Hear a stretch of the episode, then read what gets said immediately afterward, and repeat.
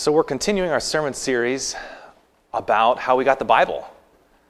If you've been around the last couple of weeks, we studied two weeks ago how we got the Old Testament, and then last week, um, how we got the New Testament. And we were looking primarily at the internal evidence, uh, the, the witness of the books themselves inside, uh, what they had to say. But today we're going to start um, part three, and then we'll have part four um, after, after Thanksgiving.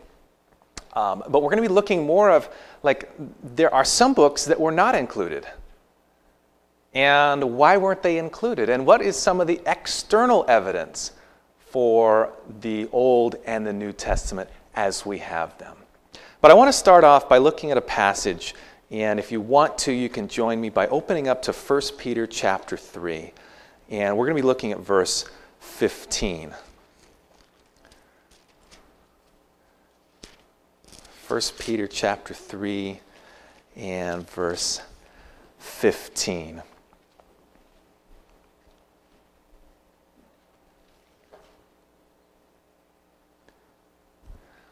First Peter 3 verse 15 uh, it says there but sanctify or set apart the Lord in your hearts and always be ready to give a what?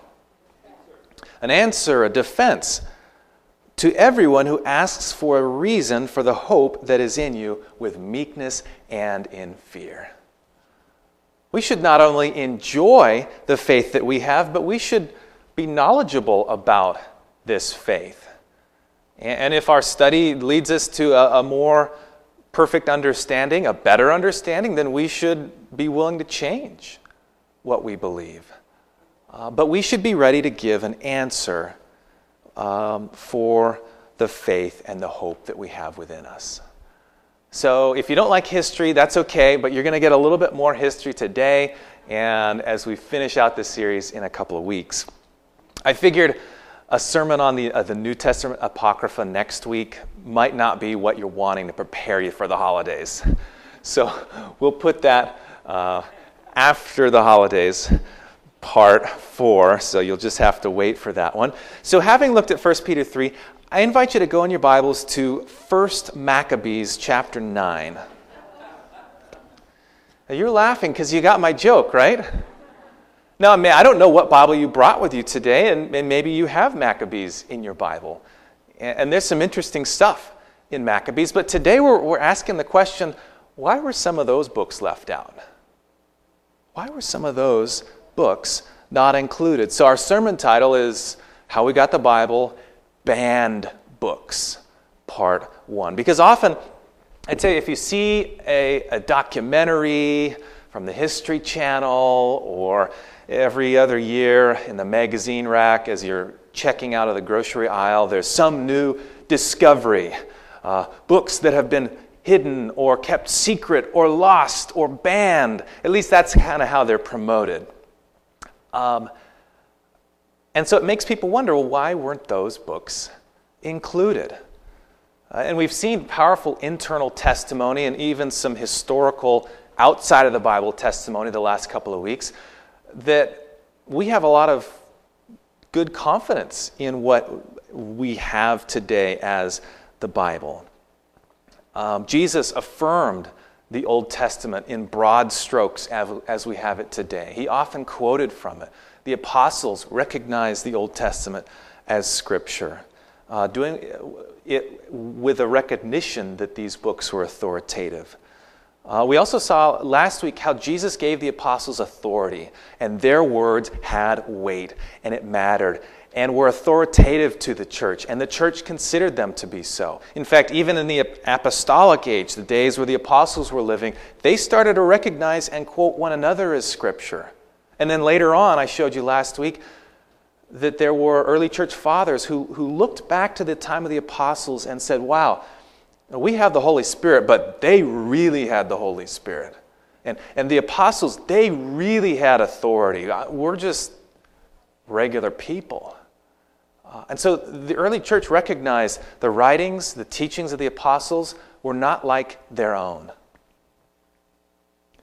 So we've hinted at, at, some of these books, and we talked about how the popular idea of how Scripture came together, at least in s- some extreme views, is we picture guys with long beards, long robes, meeting in a you know, a dark room, smoky room, and they've got a whole bunch of books, scrolls, and they, they pick and choose out of equal possibilities based on their own personal agenda. And that's what came to be our Bible. And we saw that that's, it's obviously uh, an exaggerated version, uh, but one that people have come to believe sometimes through certain books or certain movies or way, ways that things are portrayed.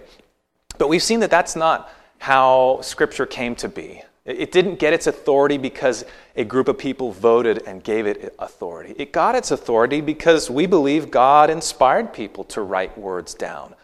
And that by the, the nature of, of the inspiration that was put into it and, and, and the process of it being inspired, that just because of what it is, it's inspired and has authority, whether or not people recognize it to be such. And so we saw gradually over time the Old Testament was recognized, Jesus recognized it, and then uh, fairly early on, the New Testament, uh, the core books of the New Testament were recognized. But today we're, we're looking at some of those so called banned books. You may have heard the term Apocrypha. You heard that before? Or deuterocanonical, or non canonical, or ecclesiastical, or pseudepigraphal. Basically, those are all words that we use to describe books that aren't in the Bible, that were written around that general time period. Uh, as Protestants, we just could generally call them all Apocrypha, which basically means we don't treat them as inspired. We might find value and we might find them to be interesting, and it is pretty interesting. I'm going to share a couple of very interesting tidbits with you today, and, and even more so uh, in part four. So they may be interesting, but we don't view them as being inspired. Now, if you belong to the Catholic Church, uh, a number of them, about seven, are included in the Catholic Bible, and the Orthodox Church has, I think, about 11 that they include in their Bibles. And they're called more like deuterocanonical or another canon. Uh, so it's a part of their scriptures. Books like Tobit and Judith and Wisdom, uh, wisdom is a lot like Proverbs in many ways. Sirach, Baruch, 1st and 2nd Maccabees, uh, and then there's some additions to the books of Esther and Daniel, uh, books of Enoch, and, and others. Now, when you hear the term pseudepigraphal, uh, have you heard this, the term pseudoscience? Yeah, a pseudoscience is something, it's not really a science, but people try and pass it off as a science. And lest I offend anyone, I'm not going to give any examples. okay? I'm tempted, but I'm not going to. So, a pseudepigraphal book is one that is not really written by the author whose name is on it, like the book of Enoch. Not written by Enoch. It was written in like the second or third century BC. Uh, the Gospel of Peter was not really written by Peter. Uh, in fact, Eusebius, and I'm going to put a, a quote up on the screen here if I'm able to. Eusebius wrote this. He was an early Christian church historian. He lived in the 300s. He said, But those writings, which are falsely inscribed with their name, we as experienced persons reject. He said, No, no, no, no. We know the difference between books that were written by the genuine apostle and those that just had a pseudepigraphal title. We reject those books he says. There's an interesting example of this uh, called the Acts of Paul. Not written by Paul, um, it was more like fan fiction, uh, it turns out. But the, the early church elder, Tertullian, you've probably heard of him, some of you, he was born about 155 AD. He heard that, that church members were getting excited about the Acts of Paul, and they were using the Acts of Paul and referring to it as Scripture. And you recall that it was kind of a dynamic process because letters of, of Paul and, and the Gospels were being shared and copied and distributed. And so it took time for people to sort out what was authentic and what was not authentic. You know, you'd get a letter, and, and then people would say, but wait, this is not what Paul taught us clearly when he was here. And so it took time to kind of sort through that. So Tertullian goes and investigates the Acts of Paul. And he discovers it was written by an elder, longtime elder, who was just a big fan of the Apostle Paul. He was so excited about Paul that he wrote some more stories about Paul. I remember in college, I was hanging out with this guy. He was a huge Star Trek fan. And such a big fan that he, in fact, had written his own Star Trek episode. I read it, it was very interesting.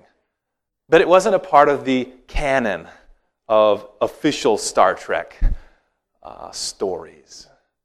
It was just fan fiction. And so, you know, it's not like when we're talking about the Apocrypha or these other books that they're all like written down by people just trying to trick us or be evil and, and maybe some people had bad motivations. Some of the time, people were just saying, hey, I wonder, wonder what happened in between these years, and let me write it down. Or maybe you've read some of these like stories that expand upon the story of David. And it's not really biblical, but it's not necessarily not biblical. Some of the time, that's what happened. Although I think we'll see here a lot of it is just plainly unscriptural. But in the Acts of Paul, Paul is on his way to a city one day and he meets this massive lion. The lion is the size of a horse.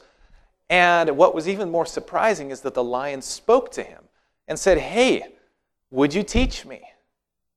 And Paul said, Sure. And the lion and, and he did studies together for seven days.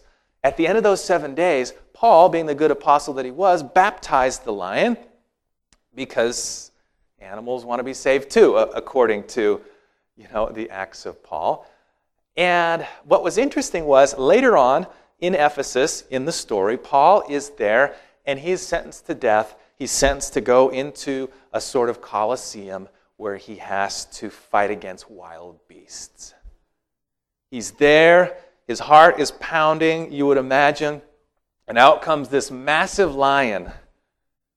And he looks at the lion, and the lion looks back at him, and they recognize each other. And I don't know if the lion said, Hey, aren't you the guy that baptized me? or the exact wording there, but they recognized one another, and the lion didn't kill Paul. Well, they release a whole bunch more beasts, and a crazy hailstorm happens. All the other beasts are killed by the hail, except Paul and the lion are spared. Not all of the apocryphal books are as far fetched as that. Uh, and to be fair, people would say that some of the stories in the Bible sound equally far fetched, uh, if we're honest. Uh, a lot of the apocryphal writings seem a lot more regular to life. So we got to ask the question why were they not included? Uh, basically, I'll give you a simple answer and then we'll launch into a little bit more complex of an answer. But essentially, it was important that books that were included in the Bible come from an authoritative source. And it took time for them to figure out if it was indeed written by an authority, such as a prophet, a priest, or um, in the New Testament, an apostle, etc., or a close associate of an apostle. But ones that were not authoritative were rejected. And that's why some of these pseudepigraphal writings pop up, because they knew if, if I just wrote that Jim Bob composed this, they're never going to accept it. So let's put a, an authoritative name on it. Uh, and some have suggested even the books written between the Old and the New Testament, some of them, these fake named books, were written because they recognized the canon had already closed. So to get this in, I need to write it with a different name. Um, so that's one thing. It had to come from an authority. And it also had to have content that was in harmony with what was previously revealed. If it didn't match up with what was clearly undisputed from God, then it, it wasn't a part of the canon. It wasn't a part of what God had revealed. So, authorship and, and content were very important, but also, consequently, the time in which something was written became important.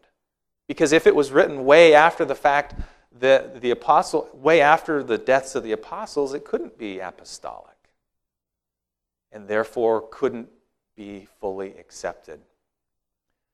So we saw this a, a, little bit, but I just want to remind you that there was a growing recognition uh, before, like during the time of Artaxerxes or Nehemiah, or like four centuries before Jesus, there was a growing recognition that, that the prophets, the line of prophets inspired by God, had stopped.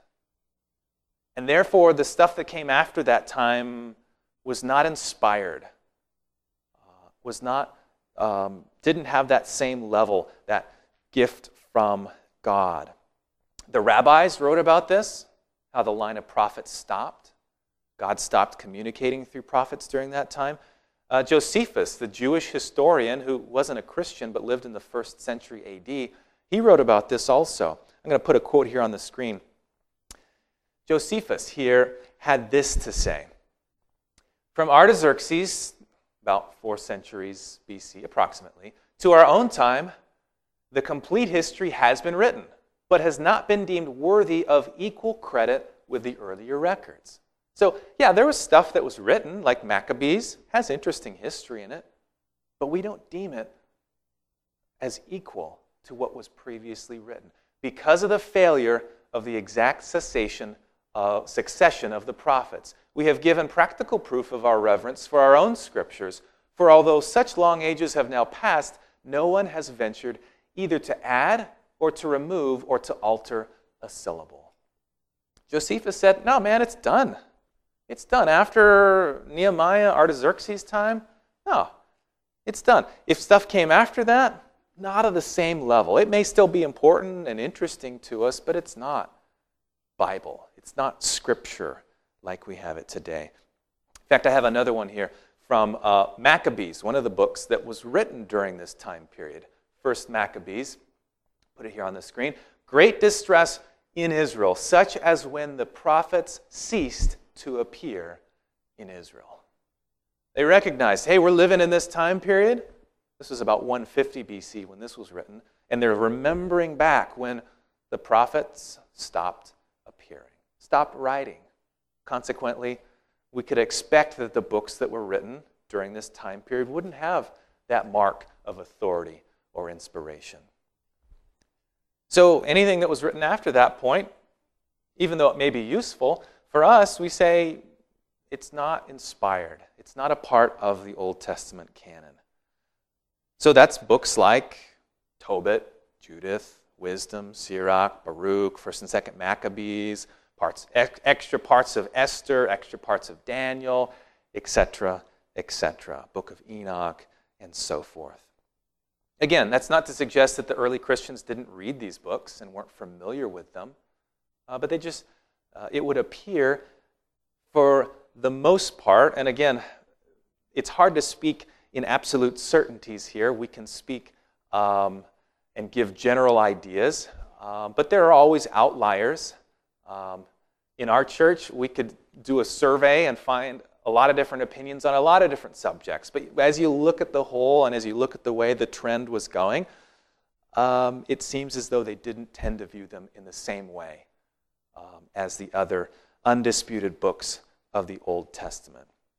Now, some have pointed to the Dead Sea Scrolls. You've heard about the Dead Sea Scrolls. Massively important that showed that, that the, the Bible hadn't been changed significantly over the centuries. These scrolls that were written before the time of Christ. And some have pointed, they say, well, well, wait a minute, but weren't there some apocryphal writings in the Dead Sea Scrolls? And the answer is yes, there were a few of them. But what's interesting, and, and it's fun to learn about this, there were a lot of books contained in these jars, along with these jars in those caves.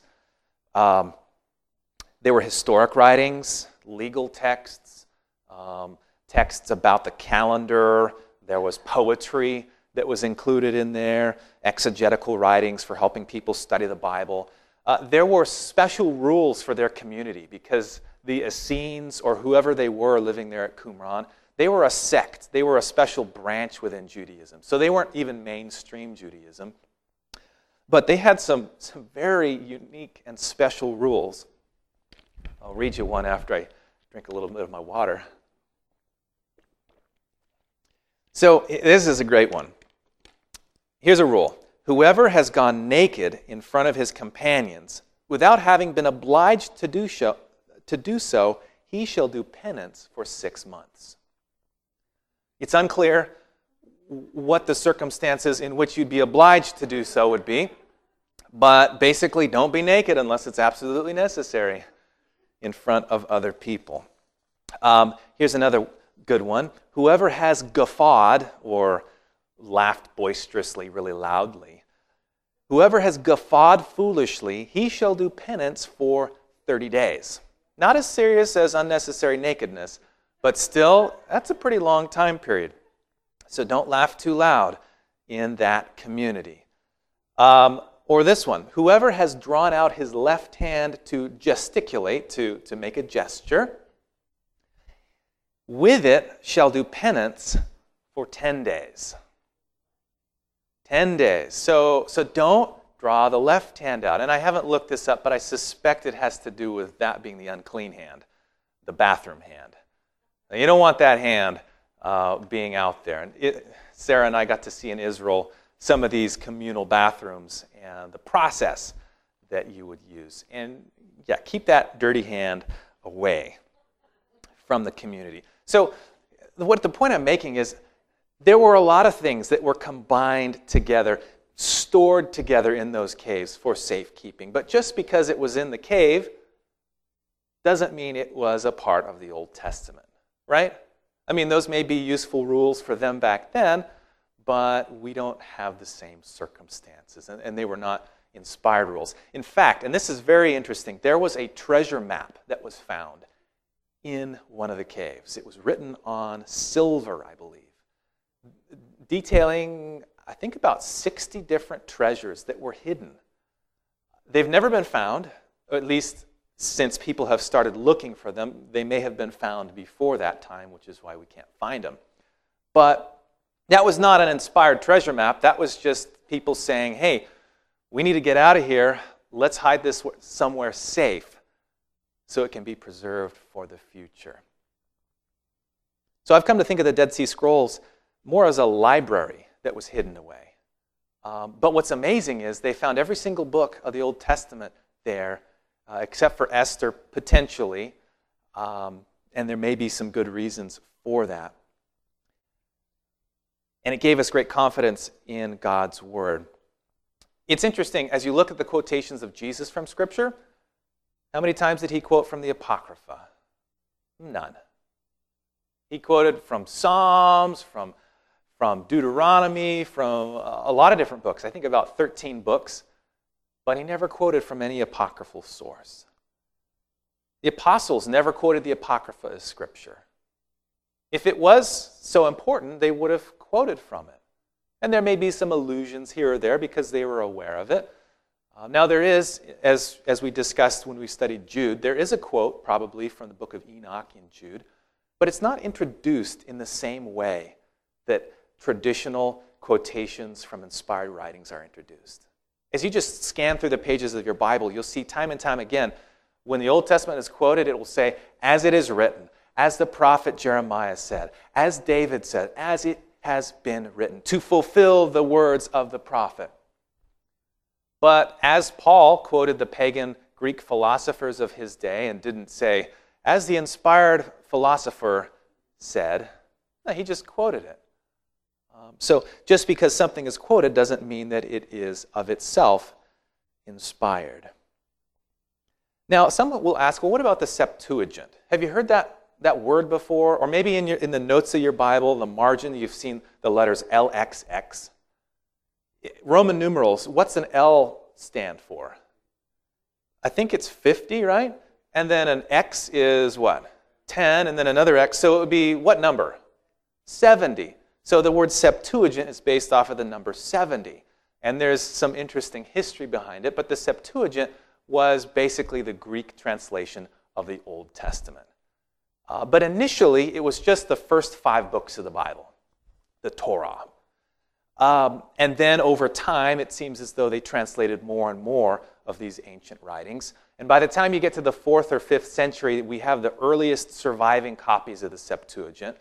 Uh, maybe you've heard about the different copies, like the Alexandrinus or the Sinaiticus or the Vaticanus manuscripts. And they do have some apocryphal writings in them, but most of them don't agree on which one is in there. Uh, there. There's no two copies of the Septuagint that are the same in regards to the Apocrypha. And it also is clear that it wasn't translated at the very beginning with all these books and then passed around as a, as a book, as a unit together. It started off with the first five books, the undisputed books of the Old Testament. And then over time, different books were added and put together there. And by the time you get to, um, well, this is interesting. Do you know when the official world church within Catholicism voted to accept the Apocrypha as scripture? You know what date that was? 1546. Uh, now, there were a couple of regional councils, uh, like in the fourth century, um, perhaps, that had, had voted on it. But as the world church, it wasn't voted until 1546. And it's impossible to know exactly what the motivations were, but many have, have looked at this and they have a pretty good guess. What happened in the beginning of the 1500s? The Protestant Reformation started. We talked about that a couple of weeks ago when we were celebrating Reformation Day. And one of the, the rallying cries of the Protestant Reformation was the Bible and the Bible only. And Martin Luther, one of his problems was that there were some practices that his own church was doing that he didn't view as scriptural. But if you look at some of the texts in the Apocrypha, some of the non scriptural things from our Bible appear to be supported from some of the apocryphal writings. And so some have suggested, and, and this may not be correct, but some have suggested that the way to have the Bible and the Bible only is if your Bible is a little bit bigger. Um, so it's interesting to, to look into, and, and that may not be the case, but the timing is certainly interesting. Let me give you a couple examples of some of the non biblical practices. Because remember, Authority was important, but then also the content. It couldn't disagree and teach new things that didn't line up with what had been previously revealed clearly. So in the book Tobit, we'll put this one on the screen, Tobit chapter 4, it says, Give alms from your possessions, and do not let your eye begrudge the gift when you make it. Amen. That's good, good stuff, right? Uh, do not turn your face away from anyone who is poor, and the face of God will not be turned away from you. If you have many possessions, make your gift from them in proportion. If few, do not be afraid to give according to the little that you have. Again, a lot of good stuff that we can get behind. Not saying that we shouldn't read these books or that there's no value, but it does get a little concerning on the next slide. It says, So you will be laying up a good treasure for yourself against the day of necessity. For almsgiving delivers from death and keeps you from going into the darkness. Indeed, almsgiving for all who practice it is an excellent offering in the presence of the Most High. So there seems to be kind of this idea that if you give, it's going to protect you from the future day. It will protect you from bad things, from uh, ultimately being lost. And of course, we know that that's not the case. Uh, well, what about in 2nd Maccabees? It says, uh, this was in regards to they found some soldiers that had fallen dead they discovered some idols on them and so forth. And it was believed that they were slain by God because of their sin. And it continues this conversation. It says, For if he were not expecting that those who had fallen would rise again, because uh, the main character in the story uh, said some prayers for the deceased in, in the story. If he were not expecting that those who had fallen asleep would rise again, it would have been superfluous and foolish to pray for the dead.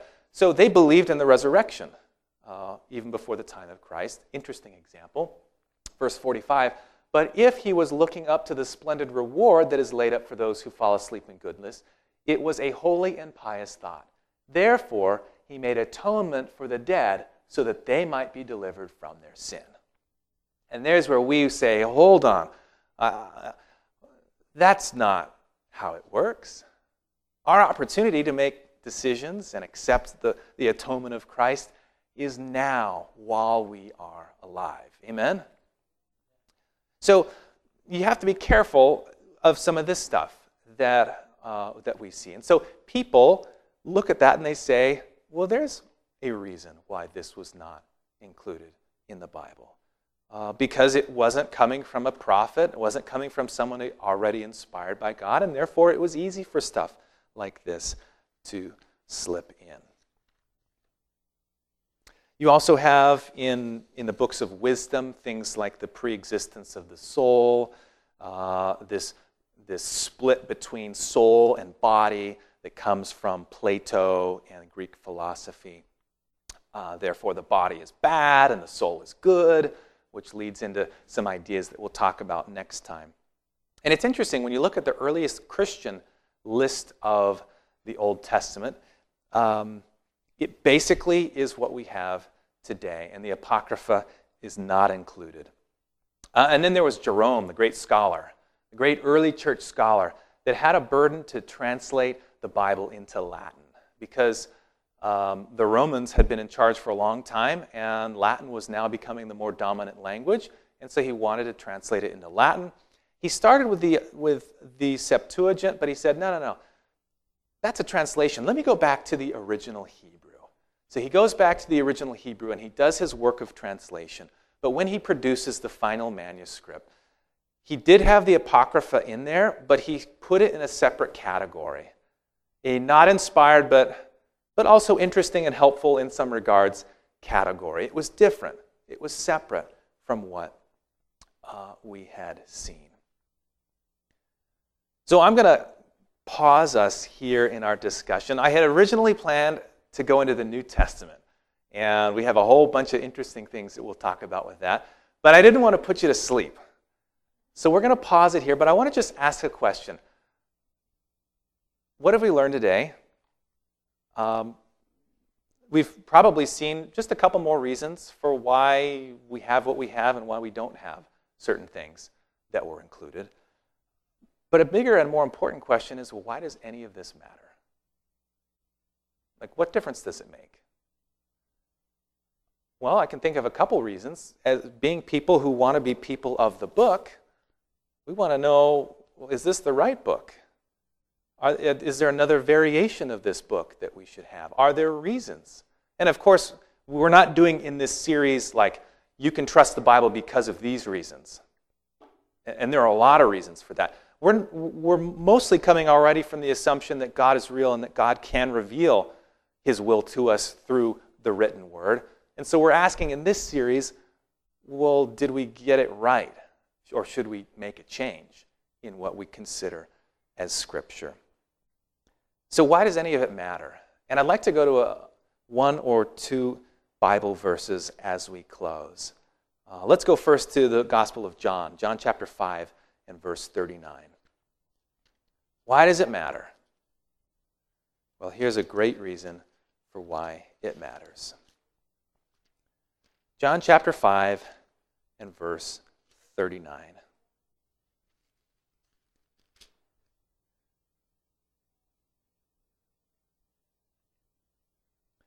So Jesus is speaking to the religious leaders who have not accepted him. They haven't recognized his authority. And he says this in John 5:39, "You search the scriptures, again, implying that there was a set of scriptures that they recognized. They didn't say, "Well, well wait, wait. Which which set of books are we talking about here because there's so many and I'm so confused." You search the scriptures, this, this, this body of books that we all recognize. For in them you think that you find life, eternal life. And these are they which testify of me. They were experts in the scriptures, but they weren't seeing Jesus. Jesus said, Hey, I've come to tell you and reveal to you this book is about me. So, as a Christian, somebody who is trying to follow after Christ, if Jesus said that he's in the Old Testament, then we want to make sure we have the right Old Testament. Amen? And that's very similar to, to our final verse, Luke 24. verse 27. Just back a few, several pages, Luke 24, verse 27. After the road to Emmaus experience, or um, as it's coming to a close,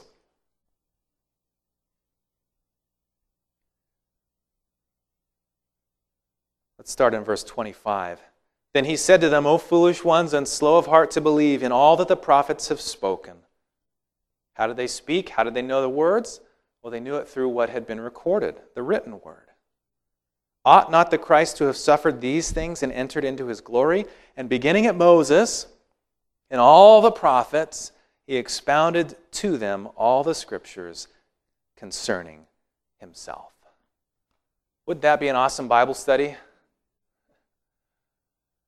My friend said the same comment one day at church. Wouldn't it be nice to have a copy of that Bible study, a CD of that? Some saint came up to him afterwards and said, Could I get a CD of the Bible study you mentioned? The one Jesus. They didn't understand. We don't have a record of that study, but we wish we did. But Jesus went through the scriptures explaining how he was revealed in them. So, why do we take time to look at some history and, and read some of these things? Because we want to know if we got the right scriptures, because we're looking not for knowledge, but for Jesus. Amen? So, we'll pick this up in a couple of weeks, but let's bow our heads and thank God for giving us his word. Dear Heavenly Father, we're thankful for another day. Um, it's a blessing to be gathered here together.